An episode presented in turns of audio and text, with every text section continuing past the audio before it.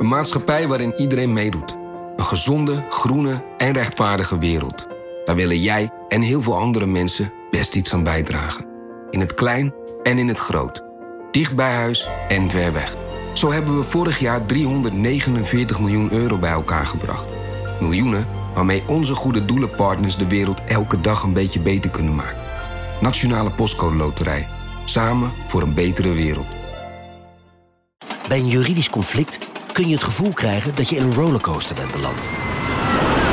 Je wereld staat op zijn kop en je bent de controle even helemaal kwijt. Dan is het fijn als je bent verzekerd bij ARAG. Daar werken topjuristen en advocaten die je begrijpen. Die een stap extra voor je zetten. En je het gevoel van controle teruggeven. Met kennis en informatie, met heldere uitleg en met gericht advies. ARAG, juridisch probleemoplossers.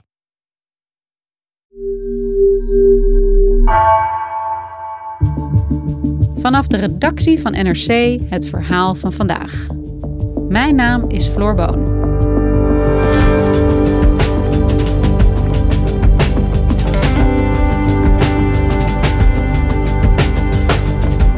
Achtervolgd worden door een roedel wolven. Of ergens vastzitten en er niet meer uit kunnen. Iedereen heeft wel eens een nachtmerrie.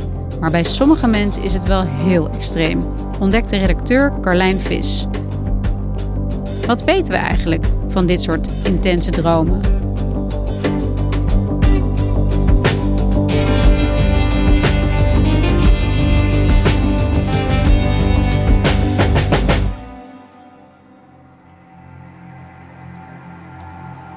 Jarenlang heb ik dezelfde nachtmerrie gehad.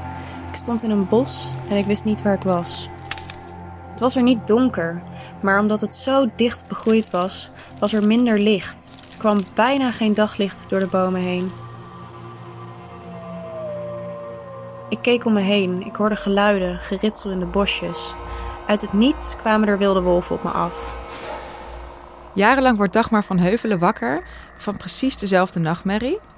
Elke avond droomt ze dat ze achterna wordt gezeten door een roedel wilde wolven. En als ze omkijkt, dan ziet ze brute klauwen, tanden, kwel. En in haar nachtmerrie rent ze tot ze niet verder kan. Ik rende voor mijn leven, maar op een gegeven moment kon ik niet verder. Ik rende ergens tegenaan.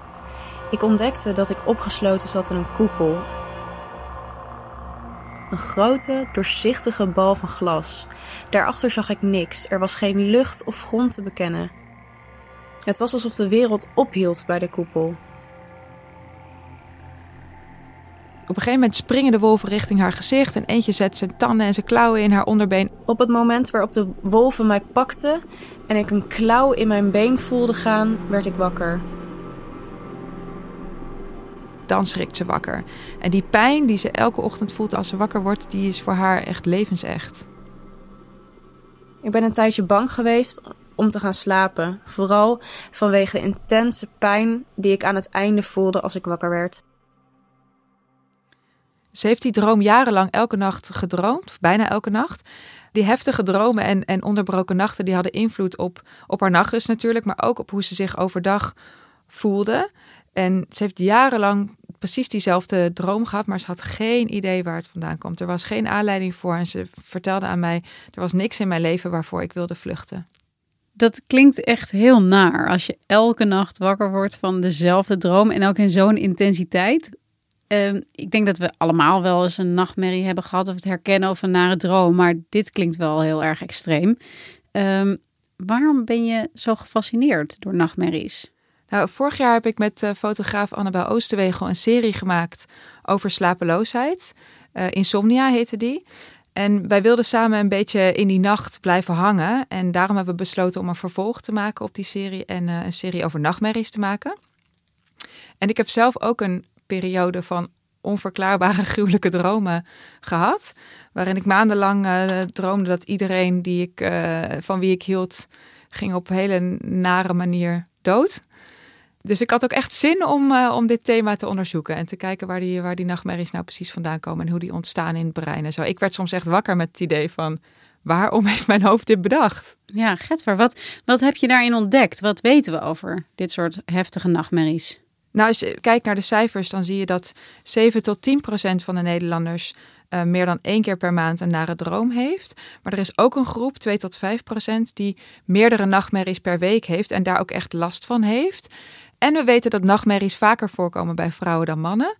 Alleen is het niet helemaal duidelijk of dat komt omdat vrouwen hun dromen vaker onthouden en erover vertellen, of ook daadwerkelijk meer nachtmerries hebben. Wat doet het eigenlijk met mensen als ze nachtmerries hebben? Echt in deze ja, ernstige of in ieder geval intense mate? Ja, mensen die veel last hebben van nachtmerries, die kunnen daar dus uh, overdag ook wel last van hebben. Doordat ze moe zijn, concentratieproblemen hebben of uh, nog emotioneel bezig zijn met de droom. Ik, ik sprak bijvoorbeeld ook uh, Roxanne, zij is 29 uit, en komt uit Purmerend. En zij heeft ook jarenlang gedroomd dat ze achterna gezeten werd.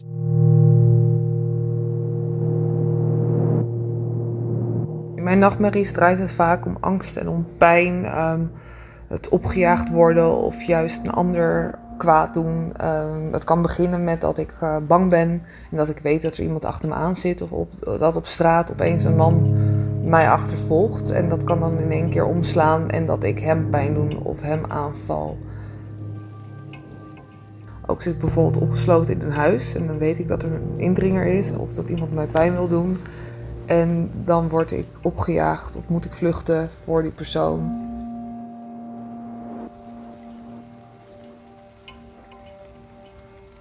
Dat zijn momenten geweest dat ik echt jankend wakker ben geworden. En dat is absoluut niet leuk om mee te maken. En dan even het besef, zodra je wakker bent, dat er eigenlijk niks gebeurd is. Dat zorgt ervoor dat je wel heel snel herstelt. Maar zo wakker worden is in, in eerste instantie best wel uh, stressvol. Dat gevoel waarmee je wakker wordt, dus zij werd huilend, klam van het zweet en helemaal overstuur wakker. Maar dat, dat nare gevoel, dat draag je de hele dag bij je.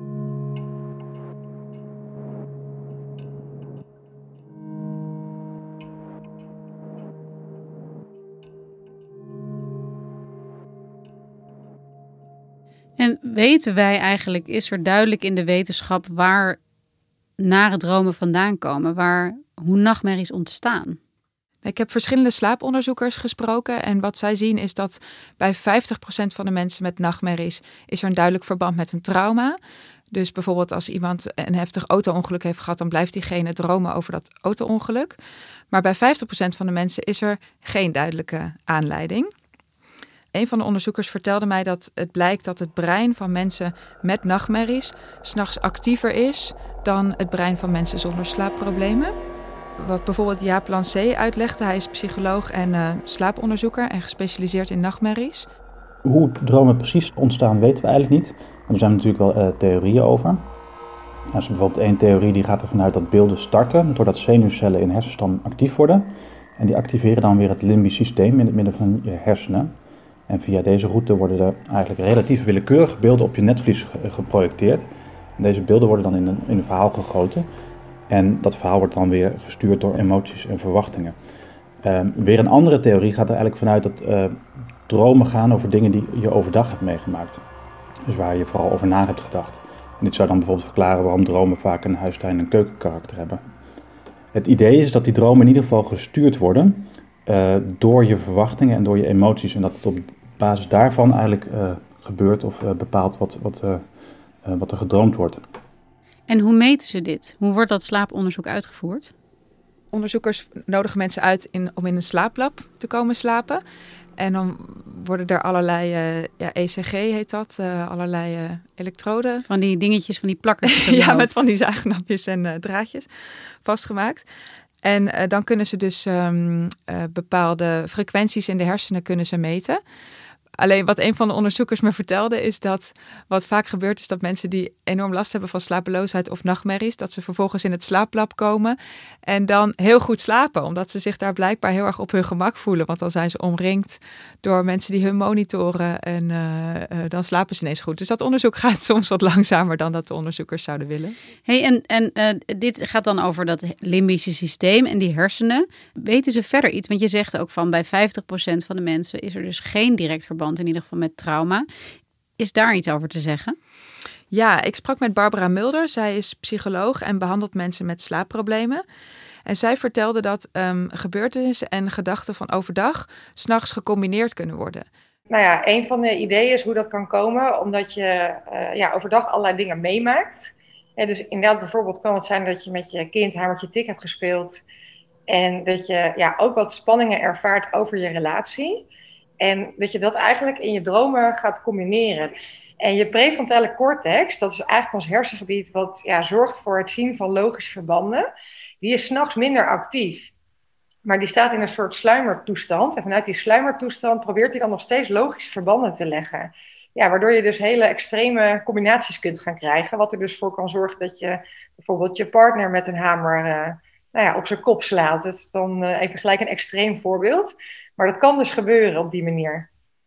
Uh, dit klinkt al als dingen die je samen kunt voegen als mens natuurlijk. Dat die verhaallijnen zo samenkomen in een nachtmerrie. Maar ja, ik heb dat niet, moet ik zeggen. En ik kan me ook voorstellen dat de meeste mensen dat niet hebben. Waar komt dat dan vandaan? Wat is dan de functie van zo'n droom? Ja, eh, vroeger werd heel lang gedacht dat dromen een soort een bijproduct zijn, een leuke bijkomstigheid. Maar recent onderzoek van de Britse hoogleraar en neurowetenschapper Matthew Walker, die laat zien dat de inhoud van dromen meehelpt bij het verwerken van allerlei gebeurtenissen. And it sort of just offers this nocturnal soothing balm that smooths those painful, stinging edges of difficult experiences. So it's not time that heals all wounds, but it's time during dream sleep that provides you with emotional convalescence. Dus uh, tijdens de remslaap, dat is de slaapfase waarin je droomt, wordt de emotionele lading van gebeurtenissen afgehaald. En dat helpt mensen om dus eigenlijk de dingen die ze meemaken op een dag te verwerken. Ja, en hoe zit het bijvoorbeeld met uh, herhalende dromen, zoals uh, in de mensen die jij beschrijft? Ja, zoals Dagmar dat heeft, die steeds elke nacht dezelfde uh, droom droomt. En wat Jaap Lancé daarover uitlegde, is dat als beeldassociaties eenmaal zijn gelegd, dan kunnen die heel makkelijk terugkeren. En het is eigenlijk te vergelijken met de groeven van een grammofoonplaat. Elke droom of associatie laat een spoor achter. En hoe vaker dat thema wordt opgeroepen, hoe dieper dat spoor is. De, de andere psycholoog, uh, Barbara Mulder, die noemde dat een neuraal pad. Ja, wat er is eigenlijk inderdaad gebeurt, dat iemand wakker wordt hè, vanuit een nare nachtmerrie en daar ook een nare emotie aan overhoudt. En dat wil je eigenlijk liever niet. Dus die nare emotie, die druk je weg. Maar die nachtmerrie blijft wel gekoppeld aan die nare emotie. En daarmee is er dus eigenlijk een bepaald neuraal pad gelegd. En op het moment dat er dan ja, gedurende de nacht weer een willekeurig element van dat verhaal voorbij komt, dan kan het dus zijn dat dat neurale pad weer wordt geactiveerd ja, als het ware, waardoor weer datzelfde nachtmerrieverhaal ja, opgehaald wordt. En daarmee kan het dus gebeuren dat iemand ja, eigenlijk steeds meer terugkerende nachtmerries krijgt, die uh, ja, vaak over dezelfde thema's kunnen gaan. Oké, dus je hebt uh, ja, een groef, zeg je eigenlijk, in je hersenen van een grammofoonplaat die dan steeds dieper wordt. Kun je dat dan ook weer keren? Kun je die groef weer opvullen om ja, dat dromen tegen te gaan. Ja, als je echt heel veel last hebt van nachtmerries, dan is er een uh, speciale therapie die je kan doen. En die therapie, daar ga je als het ware je droom herschrijven met een betere uitkomst. Uh, dat herschrijven, dat heet rescripting. Rescripting is een behandeling die gebruikt wordt ook voor nachtmerries. En wat je eigenlijk doet is, je vraagt mensen de, de nachtmerrie op te schrijven. En als ze die um, opgeschreven hebben, bijvoorbeeld een verhaal over dat je achtervolgd wordt door, een monster of wat dan ook. Dan vraag je eigenlijk die mensen of ze zeg maar, dat verhaal op hun manier of een manier zoals zij dat willen, willen veranderen. Dus stel, uh, je kan bijvoorbeeld het monster zelf gaan aanvallen, je kan uh, wegspringen, je kan um, het laten veranderen in een, luchtballon. Je kan eigenlijk alles doen. Dus je gaat uh, ervoor zorgen dat de nachtmerrie een ander, beter einde krijgt. En wat je dan doet, is dat verhaal overdag opnieuw inbeelden. En doordat je zeg maar, dat nieuwe verhaal inbeeldt, gaan de emoties van die nachtmerrie af. En dat zorgt er dan weer voor dat, dat die nachtmerries s'nachts uh, verdwijnen. Werkt het dan ook? Psycholoog Barbara, die werkt er in haar praktijk veel met rescripting. En zij ziet zeker dat, uh, dat die methode werkt. En Jaap Lancé noemt het zelf ook uh, de beste methode die de wetenschap te bieden heeft. Maar um, Barbara die begint in haar praktijk wel eerst met een aantal andere stappen.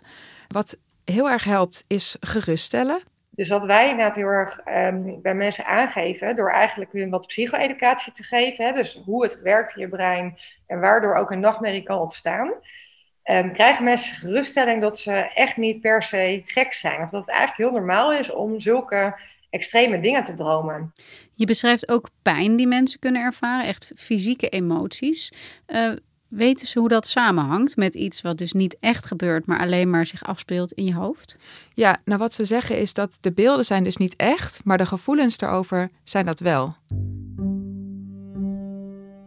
Want uh, bijvoorbeeld Dagmar heeft zelfs uh, een hele periode gehad dat ze bang was om te gaan slapen. En vooral vanwege dat intense pijngevoel aan het einde. Het gevoel waarmee ik wakker werd was zo naar. Het was alsof de klauw of een of andere haak in mijn been zat. Iets scherps boorde zich door mijn huid en trok me naar beneden. De pijn leek echt. Ik werd paniekerig wakker en voelde aan mijn been.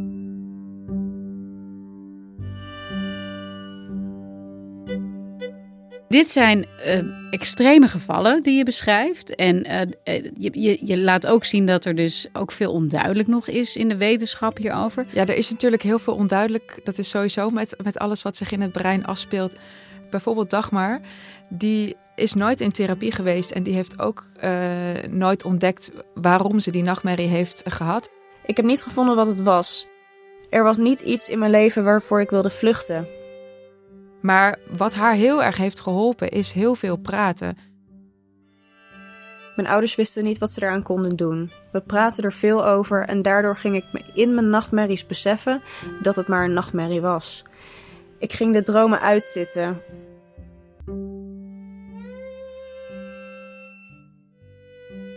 Dat heeft haar geholpen om ervan af te komen. De dromen zijn minder geworden. En ze ging zich dus op een gegeven moment ook in de droom beseffen dat het maar een droom was. Wat ze wel vertelde was dat ze dat besef nu niet meer alleen bij nachtmerries heeft, maar ook bij fijne dromen. En dat vond ze dan wel weer jammer. En hoe is het met Roxanne? Heeft die ook, is die er ook vanaf gekomen? Bij Roxanne speelde het toen ze tussen haar 20ste en 25ste ongeveer. Ze is nu 29 en uh, ze woont sinds een tijdje samen. En sindsdien, dus sinds ze samen woont met haar vriend, zijn de nachtmerries minder geworden. Hoe ben jij er vanaf gekomen? Ja, het is ook vanzelf overgegaan. Gelukkig maar. Nou, dankjewel. Ja, graag gedaan.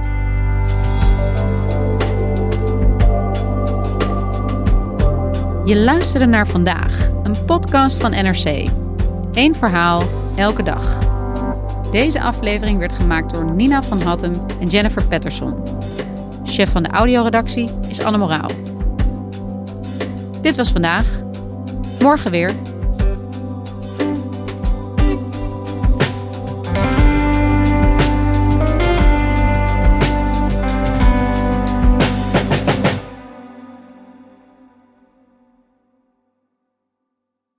Je hebt aardig wat vermogen opgebouwd. En daar zit je dan, met je ton op de bank. Wel een beetje saai, hè? Wil jij, als belegger, onderdeel zijn van het verleden of van de toekomst? Bridgefund is een slimme fintech die een brug slaat tussen de financiële behoeften van ondernemers en van beleggers. Dus wie belegt bij Bridgefund krijgt niet alleen een mooie vaste rente, maar brengt ook ondernemers in beweging. Echt waar, met die ton kan je zoveel betere dingen doen. Bridgefund. Make money smile.